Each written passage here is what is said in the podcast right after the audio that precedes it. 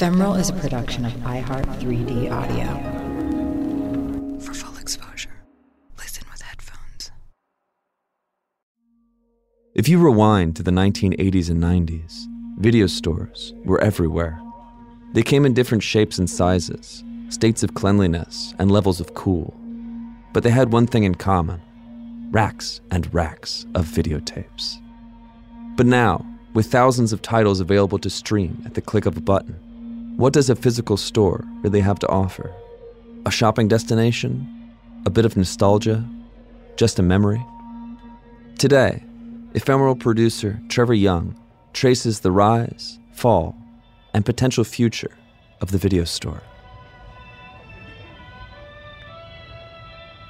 When I was about eight or nine, my mom started taking me to a local video store in Austin, Texas, called I Love Video. Up to that point, my idea of cinema was Star Wars The Phantom Menace. I've been wondering, what are midichlorians? Midichlorians are a microscopic life form that resides within all living cells. I don't understand. But at I Love Video, I was exposed to a vast library of old timey classics, But what about us? We'll always have Paris. horror flicks, ah! Ethereal dramas, Mr. Malkovich, I think I can explain. Yeah, explain. We operate a little business here that simulates for our clientele the experience of, of, of being you, actually. and all sorts of movies. So that by the time I was in high school, I had developed a deep love for cinema. I always credit I Love Video for that. The place meant a lot to me. And without a doubt, I'm not alone in my experience. It's hard to overstate the importance of the space of the video store. Whether it was a shabby place, or whether it was a glitzy blockbuster, or whether it was a kind of quirky, artsy fartsy place with memorabilia or whatever, the space of the store is hugely important because it's a social space and a physical space, creating this new sense of a physical relationship of shopping with movies. My name's Daniel Herbert, and I'm an associate professor at the University of Michigan in the Department of Film, Television, and Media. And I am the author of Videoland Movie Culture at the American Video Store. Dan's book Videoland taps into something many of us have likely felt at some point that going into a video store is unlike any other movie going experience. At the movie theater, you would go and, you know, you might shop to the extent that you pick one of the four films that are playing at the theater, but then you buy a ticket and you sit down and you kind of have this consumption experience. Whereas you don't watch a movie at the store. The store is all about shopping and contemplation and interacting with the physical objects of the shelves and the tapes, interacting with the physical bodies of the other shoppers and the clerks, and interacting socially with whoever you're there with, your family, your date, other shoppers, seeing what they're watching. In terms of transforming movie culture, it made movies shoppable. Come to the warehouse and rent the hit movies you want when you want them with the warehouse movie rental guarantee. The retailing of movies creates a public forum for that kind of evaluation of movie taste. And sometimes that's announced, right, when you're talking. So much of that was also invisible that you'd like walk and you'd look at a tape and you'd say, that's not for me. And that's like this momentary ephemeral interaction with an object in a store Like me, Dan also has fond memories of his childhood video stores, even if some of them were a little rattier than others. I grew up in a small kind of working class town on the south side of Detroit. And we got a video store there actually quite early, like 83, 84. And this was a classic junky mom and pop shop in a totally beat up strip mall. That particular place had carpet on the walls and it was just gross. And the shelves were like, you know, handcrafted wood with stapled carpet on them. And I remember like it was totally fascinating and amazing to go in there and to see all the boxes, especially because in those days, horror films were big, cheap action films were big, and those things had crazy lurid covers. The following movie is rated R. So just to being a kid with very protective parents, seeing like slasher movie covers and like action movie covers, I was like, this is a world of amazement. My family, like every other family, movie rental just became habit. Every weekend, two or three movies, if not on weekdays. I'm Gen X and I grew up in a suburb without an art house theater. So like my introduction to like quality cinema, specialty cinema, indie stuff, foreign films, like my kind of cinephilia was fed by videotape rather than by an art house theater. When I saw things like Eraserhead, Oh, you are sick. or Drugstore Cowboy, You guys got any blues? Hell no. You know how hard it is to get blues these days, David. Now, how about some morphine? I got some good old morphine. and I first saw the glimmer that film could be more than just Arnold Schwarzenegger. All right, everyone, chill. you know, that set a trajectory for my whole life, making me think, like, eventually that I could study films as a kind of serious thing. You'll hear Dan mention David Lynch's Eraserhead a few times throughout this episode. And there's a reason for that. Eraserhead demonstrates one way in which home video was so valuable to film culture. I mean, it's a super weird movie, like, even by weird movie standards. I had an operation on my arm here. Eh, Doctors said I wouldn't be able to use it. Well, what the hell do they know? I said, and, and I rubbed it for a half hour every day.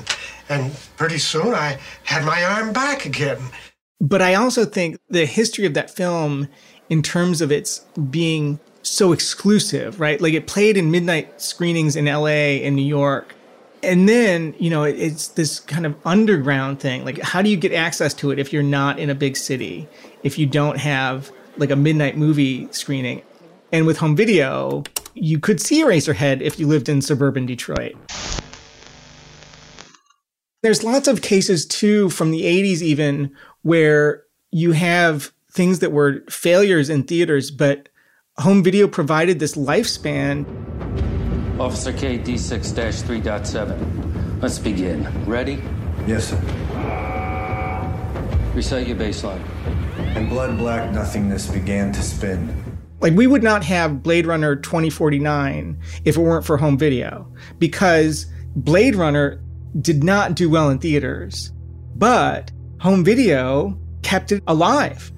We create a cushion or pillow for their emotions, and consequently, we can control them better. Memories. You're talking about memories. and then they'd have a director's cut, so there'd be a new home video release.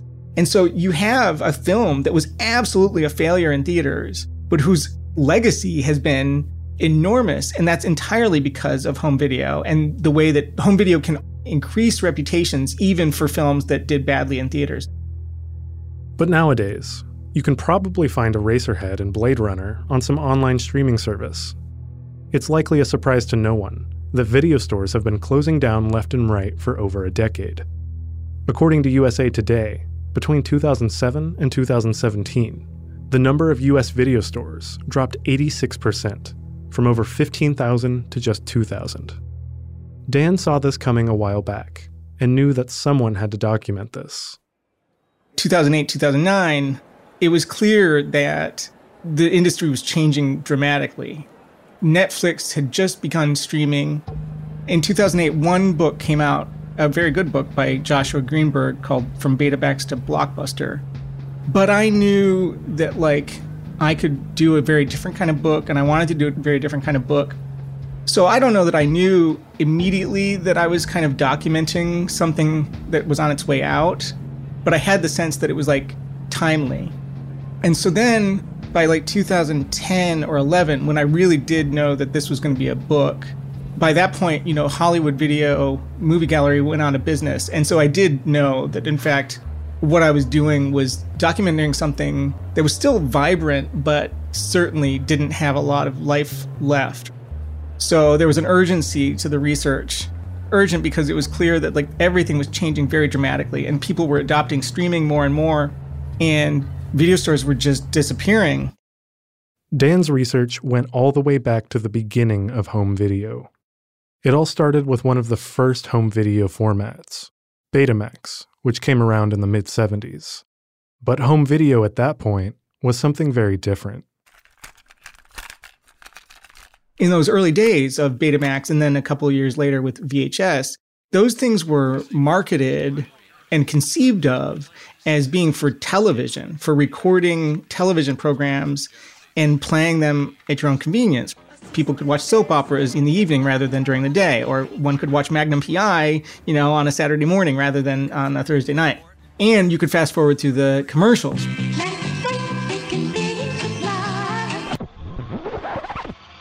Which, of course, is one of the reasons why Hollywood was so upset by it, because it disturbed a business model the manufacturers didn't necessarily think of these things initially as vehicles for delivering pre recorded movie content. But quickly, entrepreneurs in the United States thought of that. One of those entrepreneurs was Andre Blay. Blay is often credited as the father of home video. And as it turns out, Blay lived and worked in a place not far from Dan. Incidentally, very strange that I grew up in the same town that Andre Blay was operating actually here in southeast Michigan, in a town called Farmington, where I lived. He'd already been in the business of kind of magnetic tape, like duplication for like the auto industry, doing like educational videos and things like that.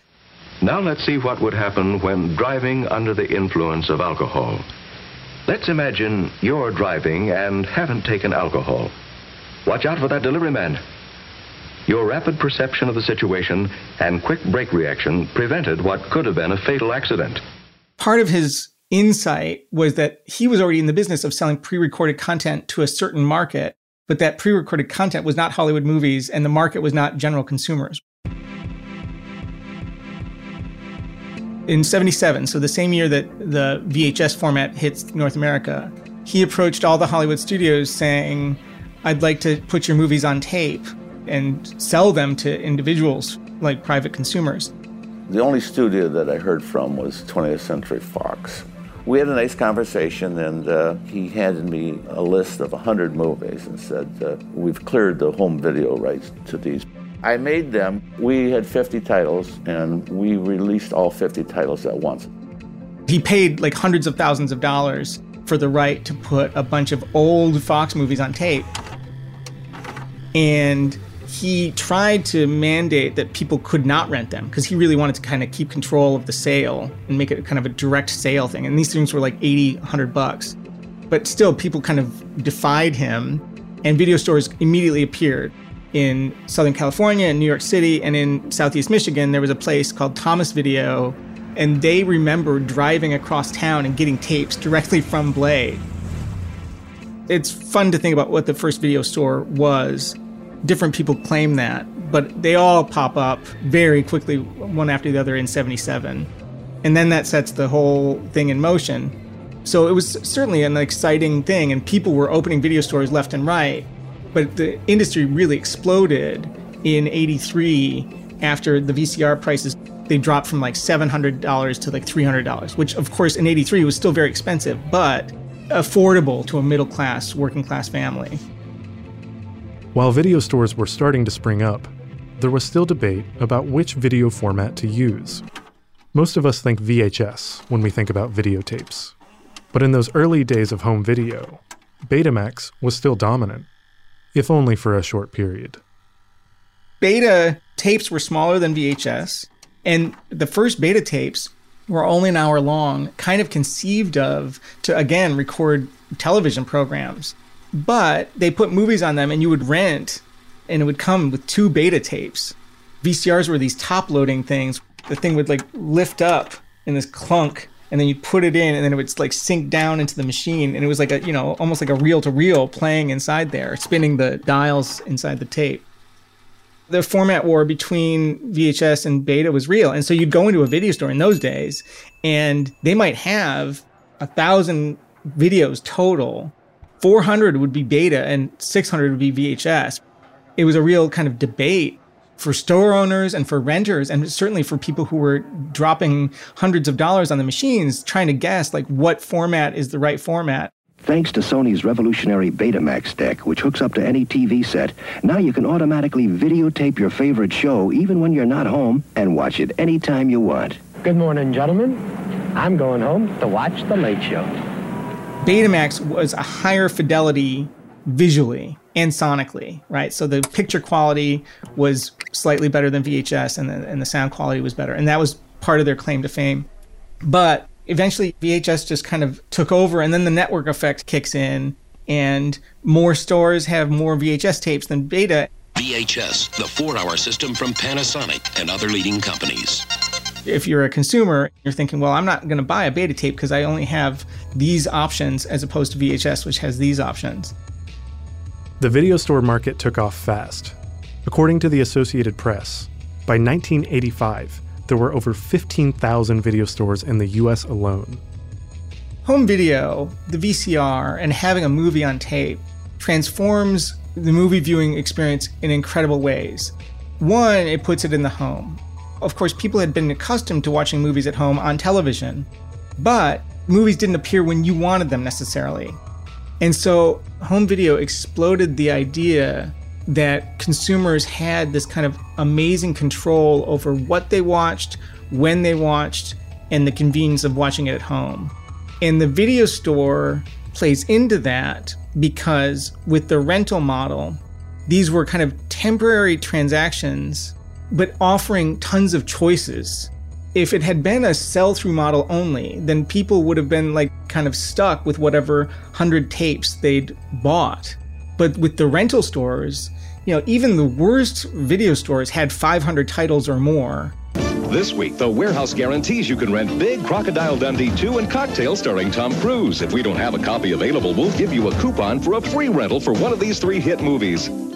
That sense of catering to individual tastes and desires, that really comes about with home video. And the video store being the literal market for taste. Consumers could get what they wanted, when they wanted, where they wanted. That was a transformation, a major transformation. Not only did video stores offer a new sort of convenience, they were also unique spaces in themselves.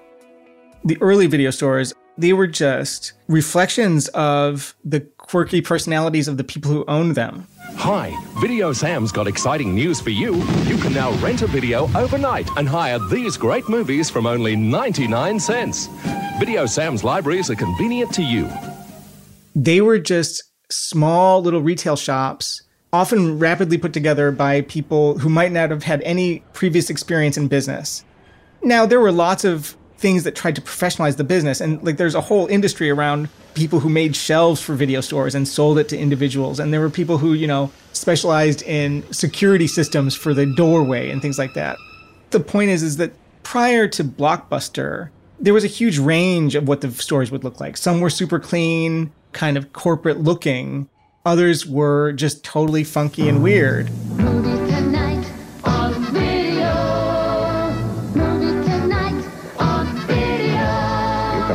Video player, too. There's a store near you, sweetheart. And so it really depended on the individual owner. You have those independently owned stores that really did try to foster eclecticism as its own special value. You know, those art house video stores would hold everything from Ed Wood. I, a fiend, I am a soldier of our planet. I a fiend? To Fellini. Quante lacrime, figlio mio, quante lacrime. Papà, aspetta, non andare via. Abbiamo parlato così poco tra noi. It's about those stores that had huge selections way beyond Blockbuster. And not just huge, but intentionally outside of the mainstream. Alternative, I guess. And that alternative might be highbrow, and that alternative might be super lowbrow. But it would only be a matter of time before corporate movie chains entered the business.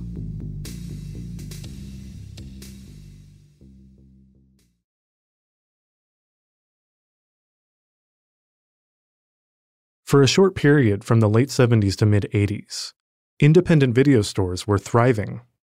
But then, the most iconic video store emerged.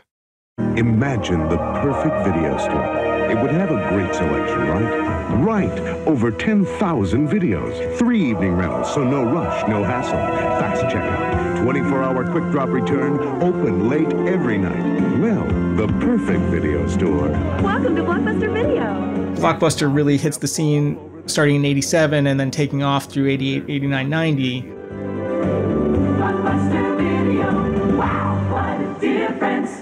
And they've got this kind of cookie cutter model that every blockbuster might be slightly different in terms of arrangement, but they all look the same. They've all got the same color scheme, they've all got the same sign. And so, this idea as we enter the 1990s that there's a kind of standardization of the aesthetics of the stores themselves. An individual blockbuster store would have like 6,000, 8,000 tapes. So, that's a lot of variation potentially. But still, they kind of sold themselves as having that kind of middle of the road, nothing too far afield. If you want the thing that everybody wants, then we've got that thing that everybody wants. But Dan says the sort of soulless perception of Blockbuster and other major chains wasn't entirely accurate. It's a weird thing the way that history is remembering Blockbuster as just only being this corporate store that killed video stores and movie culture. Because in fact, when they hit the scene, they had way more movie options than the typical mom and pop shop. It's because of financing. If you're like an individual entrepreneur and you're investing in tapes based on your revenue, that's limited. But if you're like a, a publicly traded company like Blockbuster and you can just flood a space with 6,000 tapes, that's what they did. Nobody has the movie I want. Hey, if it's on video, Blockbuster probably has it. I mean, we have over 10,000 videos. Wow. And so they sold themselves on having more choices. And Hollywood Video, they had like 10,000 tapes. Only Hollywood Video has Star Wars The Phantom Menace for five days, so you can watch it again and again. Welcome to Hollywood, Hollywood Video. I remember even there, this big corporate store had like a cult movie section and a foreign film section that was pretty impressive considering. And no joke, there was a Hollywood video in Albuquerque that had like a wall of anime. It was like the place to go in the 90s if you wanted to watch Japanese animation. The historical record needs to remember that those places did actually offer lots of options.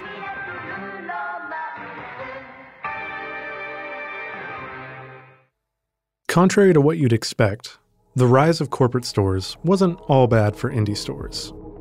The more alternative stores, actually, a number of them pop up because of Blockbuster.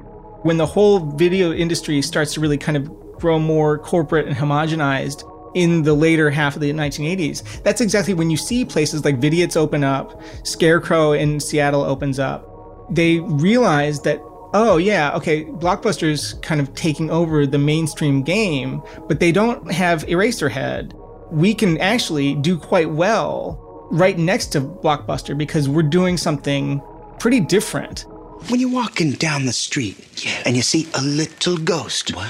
what you gonna do about Ghostbusters? What? What? What is that? That's the Ghostbusters theme song. No.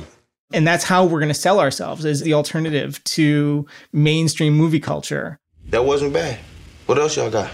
I don't think that they were threatened by Blockbuster necessarily because they were effectively differentiating themselves based on product and clientele. Indie stores were also kept alive by the people Dan mentioned earlier who tend to frequent more quirky stores the cinephiles. But you know, like Truffaut always said that you know the best scripts don't make the best films. You know, because they have that kind of literary, you mm-hmm. know, narrative thing. You know, that you're sort of a slave to. The best films, you know, are the ones that aren't like tied to that slavishly. Some people who thought of themselves as having kind of distinctive tastes would still go to a blockbuster on occasion, but would probably pride themselves on going to the cool store in town. And the cool stores definitely did all that they could to maintain that sense of loyalty, almost like a cult community. Because, yeah, if you don't have that, then you get out of business. And so there's no single way to characterize who cinephiles were. What is true is that the kind of art house video stores were in places either in big cities or in places with highly educated populations so college towns. Those environments helped build and sustain video stores that had more kind of artistic leanings or eclectic tastes. Now we land in the 90s, where things started to change. The industry really hits a big, excellent plateau from like 93 through the late 90s. And there's ups and downs, right? And various changes like increasingly Hollywood did actually price tapes for a sell-through audience rather than rental, pricing things at 20 bucks rather than 80, and so people did buy tapes. Everyone's just dying for Jason. And now his latest stab at terror has been slashed to just 1995. Friday the 13th, Part 7, The New Blood especially kids movies, right? Like Disney creating those straight to video sequels to their cartoons. They're the baddest, the wildest, the funniest characters in the Pride Lands. Great, now that we all know each other. And they're back in The Lion King 2 Simba's Pride on video today. But DVD hits in 97. This is DVD. And this is what happens when you watch DVD. And the studios all kind of knew that things were done. And so if you wanted to kind of be able to sell new hardware and re energize the whole home video business, it was going to take a different format. Warner Brothers worked with, I think it was Toshiba, on the DVD, launches in 97, and by 99, 2000, it becomes the fastest adopted consumer electronics in the history of the planet up till that time. Which tells you, or tells me, that the appetite for home videos was never diminished. It only grew stronger. And so DVD tapped into an excitement for home video that was already there and just said, now it's even better. So DVD, I mean, doesn't totally wipe away VHS immediately, but you know, I think the last Hollywood tape released on VHS was either 2005 or 2006. One format displaces another in six years. I actually have had conversations with the guy at Warner Brothers who ran Warner Home Video at that time. And their whole plan was to create what he called a direct to consumer product. They just wanted more direct access to that revenue, and that meant selling rather than renting. The DVD was designed as a sell through product, that it was cheaper to manufacture plastic discs than the magnetic tapes on plastic cases. And DVD was promoted as being better visuals and better sound, which is true. The picture is twice as sharp as VHS. The sound is infinitely clearer. It looks and sounds like you're at the movies, but you can experience it at home. We today in 2021 can too easily say that Netflix streaming killed video stores. The first attack on video stores was the DVD because it really shifts the whole business model away from rental to direct sales. And that means people, instead of going to Blockbuster, are now going to Walmart and Target and it displaces video stores significantly. Alongside the DVD came the internet. The net to longtime users. Internet is a whole group of networks. The net is made up of some 12,000 individual computer networks. And with the internet came a little website called Netflix. In today's busy world, going to the video store is a hassle. With Netflix, you just make a list of the movies you want to see, and you'll get your first DVDs in about one business day. Founded in 1997, Netflix marketed itself as the first online DVD rental store. The Netflix model, you would get on a computer and rent things by clicking them, and they would get mailed to you, and you could have like three discs at a time or something like that there's a lot happening with Netflix that's really innovative. One, this idea of no late fees. You could keep the disc for as long as you wanted. You just couldn't get a new one until you mailed it back. Keep them as long as you want without late fees. Return one in this prepaid envelope, and they'll automatically send you another movie from your list. To this kind of elimination of physical store as a shopping site. You didn't have to go anywhere to shop for movies anymore. Well, this is the last time I rent here. Hey, you're not allowed to rent here anymore. Yeah! The other innovation is a subscription pricing model. It's comparable to HBO. People paid a monthly fee for cable and having HBO. HBO. Now, let HBO be your ticket to the stars. But the idea that you would have a monthly subscription fee for a movie rental store was kind of ludicrous. In one stroke, Netflix changes a lot of different things. And I think the thing that subscription models did is it removes the sense of value from the specific commodity, the individual tape or disc. Like at the video store, you would pay four bucks to rent a tape or three fifty to rent a disc. But subscriptions suddenly say you pay us 15 bucks a month and it has nothing to do with how much you watch. The individual movie loses its kind of value. And instead, what they're selling is that sense of possibility and options, which I still think is why people subscribe to Netflix. How many people subscribe to Netflix and only watch one thing in a month? But it's this idea that it's like, oh, but I've got it on tap. Anytime I want it, it's there. And so that's worth whatever the price is now, 13 bucks or whatever. Subscriptions really change the psychology of the whole endeavor. So, what happens when we now have an abundance of films at our disposal and the act of physical browsing and choosing is removed from the equation?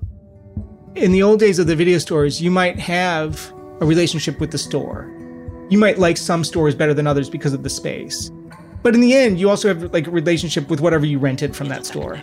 Like if I rented some Czech New Wave film, I'm going to sit down and set aside time to watch that thing.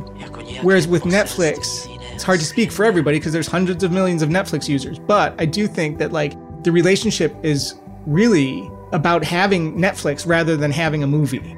It's so easy to kind of disregard the importance of any individual movie on the platform because they all seem available eternally, which of course isn't true. But it's like, if I'm already going to pay for this subscription service, I can fast forward through this or I can turn it off at any point. The relationship is less about with you in an intentional way with a particular movie, and it's more about your relationship with the possibilities there. As a somewhat final nail in the coffin, the introduction of streaming did away with the need for any physical media whatsoever. Netflix streaming first appears in 2007 as a kind of special service to people who were already subscribers to the rent by mail thing. And then quickly, within one, two years after that, suddenly Netflix, the streaming library opens up to people just for streaming, and you don't even have to be associated with the rent by mail system. And the video library, although still pretty rotten ultimately, it grows so that like suddenly there's 5,000 movies on Netflix rather than just whatever 400 that they had had previously. And it just grows and grows and grows. And so this idea that like you had the convenience of shopping at home, consuming at home, and doing it immediately at the time. There had been cable on demand prior to that. You could have bought a movie through your cable provider, but Netflix streaming provides that with the subscription based pricing. It's already quote unquote free. I'm already paying for this. So it's a great service. Other media companies noticed the success of Netflix and quickly followed suit. Hulu launched in 2008 with content that was mostly free to watch, but was filled with advertisements. Though Hulu did eventually launch its own subscription service in 2010. Next came Amazon Prime Video, which also launched in 2008. Amazon Prime Video is a very different kind of model. It's really there as a kind of hook to get people attached to the shipping, the Amazon Prime fast shipping stuff. If you want to get your diapers in two days, you also get to watch uh, Look Who's Talking. Is Mikey here? Who are you? I'm his father. Father? Are you the sperm donor? What do you mean, sperm donor? I'm the kid's father. Netflix streaming really takes off 2008, 9, 10. Amazon Prime Video becomes available to people. That's really just sealing the deal on video stores that had already been hugely disrupted because of those earlier issues related to DVD. So, how did video stores survive throughout the Netflix boom of the 2000s? Some are surviving because they're in smaller towns or rural areas that don't have quick mail or fast internet service or anything like that. You've got mail. But lots of stores try to come up with this idea of no late fees is a direct reaction to uh, Netflix. Someday, You'll remember where you were when you first heard that there are no more late fees at Blockbuster. If you need an extra day or two with your movies or games, you go right ahead. So it's like, well, shoot, if Netflix has no late fees, then suddenly we look like the bad guys. Not only is it inconvenient for people to come to our store now compared to the easy rental of Netflix, but now we look like villains because we charge people for not returning tapes on time. And Netflix gets rid of the very notion of something being on time or late. No more late fees. The real thing that they push in the 2000s was this idea of new releases because Netflix you still had to wait. You were still in a line with other consumers or other customers to get the latest thing. Whereas, you know, video stores, especially by the 2000s, new movie Wednesday, new movie Tuesday, right? Like, so there was a, like a release date, a street date for those tapes or those discs. And so even though the movie had been in theaters, if you wanted it faster than you could get it on Netflix and faster than you could get it on cable, then the video stores were the place to get things faster than other places.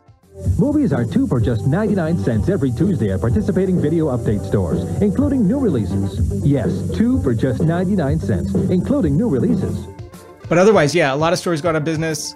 Blockbuster flounders, Hollywood video flounders.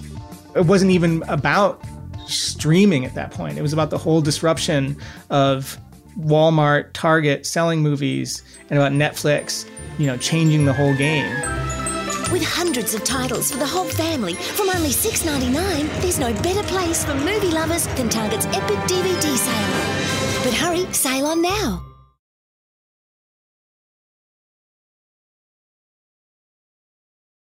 In the late 2000s and early 2010s, Dan went on a pilgrimage. Mostly for research for his book, he decided to drive to and visit as many American video stores as he could. I just talked to um, at Video in Fruitport, Michigan. He's owned the store for about 25 years, and that, in his estimation, according to his memory, uh, it's the oldest independently owned video store in Muskegon County. I mean, that was like probably like some of the best times of my life. Go on road trips, and rather than like looking at the Grand Canyon with your dad, you get to look at video stores in weird places. I'm in Knox, Pennsylvania, uh, where there's market and video rental. I walked into the store, and they did, in fact, serve as a kind of small grocery store with packaged foods and a video store with a substantial number of VHS tapes and DVDs. I went to like over 20 states, over 250 stores, looking at small town stores across the Midwest and the far west and the south. There were some stores that were just kind of totally depressing. I'm thinking of one in particular in Kansas where I showed up and I was just like, oh man, oh man, this is so grim. I got to get out of here.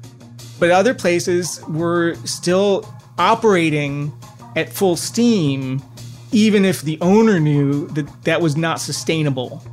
He offered to sell me the store uh, several times. They were still buying stock and, and putting new stuff on shelves every week. The weirder thing about a lot of the small town stores is that by that point, a lot of them were not only video stores. They engaged in a number of other businesses because the video rental was diminishing, and so they had to do something else. I saw places that sold, you know, secondhand kids' clothes. I saw places that sold porcelain figurines. There was a place in Idaho that was half laundromat, half video store. That was pretty cool. There was one place in Wyoming that you could rent movies, you could get whitewater rafting tours, and you could buy a gun. I love the idea that you could like rent Rambo and buy a gun under the same roof. I could have killed them all. I could have killed you. In town, you're the law. Out here, it's me. Don't push it. The small town stores were really quirky, not in a kind of artsy fartsy way, but rather in a kind of the vagaries of capitalism kind of way. It's like anything to make a buck. And the stores would reflect the kind of scrappiness of the owner, of like just trying to do anything, like selling lotto tickets. The number of stores that had tanning salons or tanning beds attached to them or in a back room, that was a huge thing. Oh, so when the summer comes, A lot of people tan because they don't have time to Right. get out and get the sun. yeah. But they'll come in and tan. Okay. At what point does the rental slow down? About till April here. Okay. And was was has the tanning been here as long as the store's No. been open? Okay. When did he start that? Probably a year ago. A year ago. What made him think to do that? Just looking for something else to offset to. The video. Mhm. Yeah. You probably remember hearing Dan mention a few bigger nationally known indie stores. Vidiot's in LA, or Scarecrow in Seattle, for example. For a variety of reasons, most of these types of stores are still going strong today. In the book, I kind of refer to these places as video capitals, just meaning it's a kind of centralization under the video store roof of like movie culture, right? It's kind of this condensed site for movies and knowledge about movies. And the owners were generally kind of cinephiles and believed in providing a wider range of movie options almost like a public service. I mean, a lot of them talked in this kind of almost like they were on a mission kind of way. And the clerks were always cinephiles and, and film nerds who, who would largely talk, you know, film trivia all day. What are you doing? Vincent stopped making picks. Well, how am I going to know what movies to see? We have a wide variety of Gene picks. Gene's trash. I'm Gene. A number of them endured and still kind of endure even after the mainstream video business was falling apart. Because even in the face of Netflix, even in the face of streaming, even in the face of DVD sell through, you know, a place like Scarecrow, they offer things that aren't easily available on streaming Netflix or aren't available for sale at Walmart, etc. What do you think will be the next obstacle the Earth people will put in our way? Well, as long as they can think, we'll have our problems. Still, the problem is once the whole kind of ecosystem of video rental disappears and people in general lose going to the video store as a habit or as a practice, then it's really hard to even maintain that kind of core consumer group that even goes to the specialty store. Still, those stores are cultural staples in their respective cities. Videodrome in Atlanta, where I live, is a bustling hub for film people to congregate and share film knowledge. That holds true for many of the video capitals Dan is talking about. They were community hubs for cinephiles.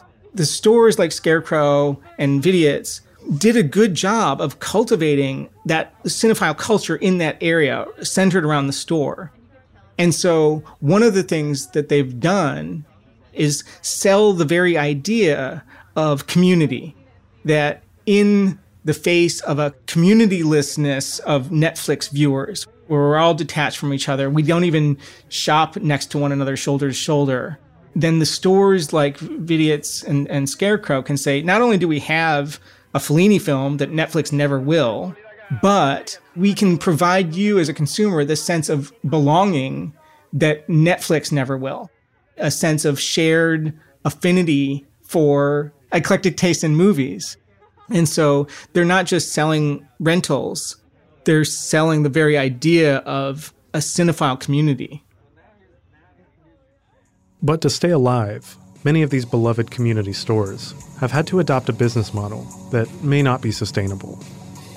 Those stores, a number of them have become nonprofit institutions now. Scarecrow's nonprofit, Vidiots has become a nonprofit. The nonprofit business model that Vidiots and Scarecrow and others are relying on relies on the idea that you can get people to donate money to a retail operation because you've convinced them that the retail operation is a cultural resource worth preserving. I do think it's just a really hard thing because even with all the nostalgia and all the kind of felt love, it doesn't mean that suddenly a new video store can crop up in Ann Arbor because people are like, yeah, I love video stores, but I'm still not going to one. How do you turn that kind of nostalgia or love for an institution into a business model? I do not know. Vidiots in LA closed temporarily in 2017, with the goal of reopening a new location serving not just as a video store, but also an art theater and film archive. Here's Vidiots executive director Maggie Mackay speaking with KCRW last year. I do think people really need to sit in the dark with their friends and strangers and watch a flickering screen, and they need the human interaction that comes with a video store. And I think more than ever, we're going to crave that. I think Vidiots has been very clever broadening it and saying, when we say we're a cultural resource, we mean that because we're not just a video store, we're a center for movie culture in Los Angeles beyond the transactional things that happen when you rent a movie from us. And I think Scarecrow, you know, has imagined ways of doing that as well. I mean, Scarecrow's big claim too is that they're the largest single collection of movies under one roof, you know, in North America, which is important, but it's not like it's like a film archive either. It's like it's a video store. With the closure of so many video stores, there's also one big unintended consequence. What happens to all of those tapes and discs? They try to do these sell offs of their stock, whether it's tapes in the old days or DVDs later. Anything that's not being sold is landfill. For those of us who have viewed film as an art, as a kind of higher level experience that one can have on this planet, it is disheartening to realize that in the end, they are material commodities that, when they lose their value, turn into lumps of garbage. Not that, you know, streaming television's any less poisonous. When I was wrapping up Videoland, this was 2013, 2014. So this was when like lots of stores were going out of business and just the stores were unrented and the tapes were going into garbage bins that was a real light bulb moment for me in general about how the life cycle of commerce creates material that has value for a time. And then when that value is gone, it is still on the planet. We're stuck with it. There's yet another tragic truth when it comes to the downfall of video stores. In some ways, they created the conditions for their own demise meaning that they created a sense that consumers could and should have control over their entertainment in the sense of possibility and options and convenience that they accelerated and activated. And all of those things are exactly why we subscribe to Netflix and Disney Plus. Homer Simpson here, proud addition to the Disney family and soon appearing on Disney Plus. I, for one, salute our new corporate overlords. It's like, oh, Disney Plus has these options, and it's super easy and convenient, and I can watch these things whenever I want. All those kind of expectations of what a streaming platform should provide or does provide, those expectations were initially set up by the video store. That's their bigger legacy, is kind of creating a sense of personalization, convenience, and control ultimately they were outpaced by other devices and platforms. As I mentioned at the beginning of the episode, I got a ton of value out of my local video store growing up. I Love Video in Austin has since closed down, and it strikes me as though I've lost a part of myself. I asked Dan what he misses most about video stores. As a customer, I really do miss browsing physically. I have a hard time describing why it's so important or was so important to me as an individual, but I loved walking through the store. When I was in grad school at, in LA, there was a store around the corner called Video Journeys. It's a pretty good store. I would spend an hour browsing that store and I would walk out with nothing. And I was not unhappy about that. It was just a kind of like, oh, oh I'll go down to the store. I got to buy some groceries. And then I'll walk next to Video Journeys and just look around who would in their right mind say, I'm just going to look around at Netflix? Of course, there's tons of times that we do look around at Netflix and never watch a thing, but nobody sits down just to browse Netflix ever. Those of us who had favorite video stores, I would put money on the fact that it was our favorite in part because of the people who worked there. It was like I get to see this one guy who's always got the right joke to crack, and he recommends horrible movies, but I love to argue with him. So much of what I'm saying really comes down to missing the people and the spaces in which one could shop for movies. And by that, by shopping, what I mean is contemplate a future of watching it and having a good time. There is a loss in the loss of the physical space and the social interactions that those spaces generated. And it's hard to put into words because it's visceral and it's embodied and it's in your heart and it's in your mind and it's in your hopes for entertainment and, and enjoyment. I say there's no reason we need to lose those experiences. I urge you to frequent your local video store and keep that community alive. Maybe ask the store clerk about Eraserhead and see what happens.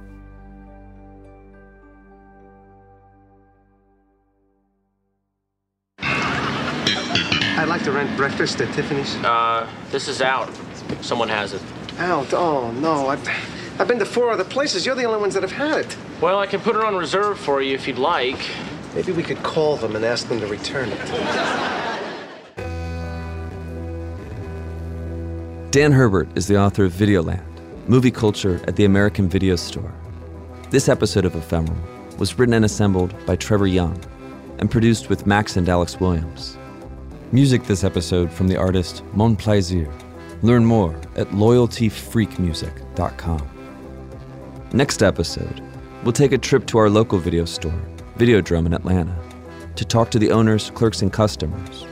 And we'll have a roundtable discussion with iHeart podcast hosts Lauren Vogelbaum and Annie Reese on their best video store memories. Let us know where you rent videos, past, present, and future, at ephemeral.show. For more podcasts from iHeartRadio, visit the iHeartRadio app, Apple Podcast, or wherever you listen to your favorite shows.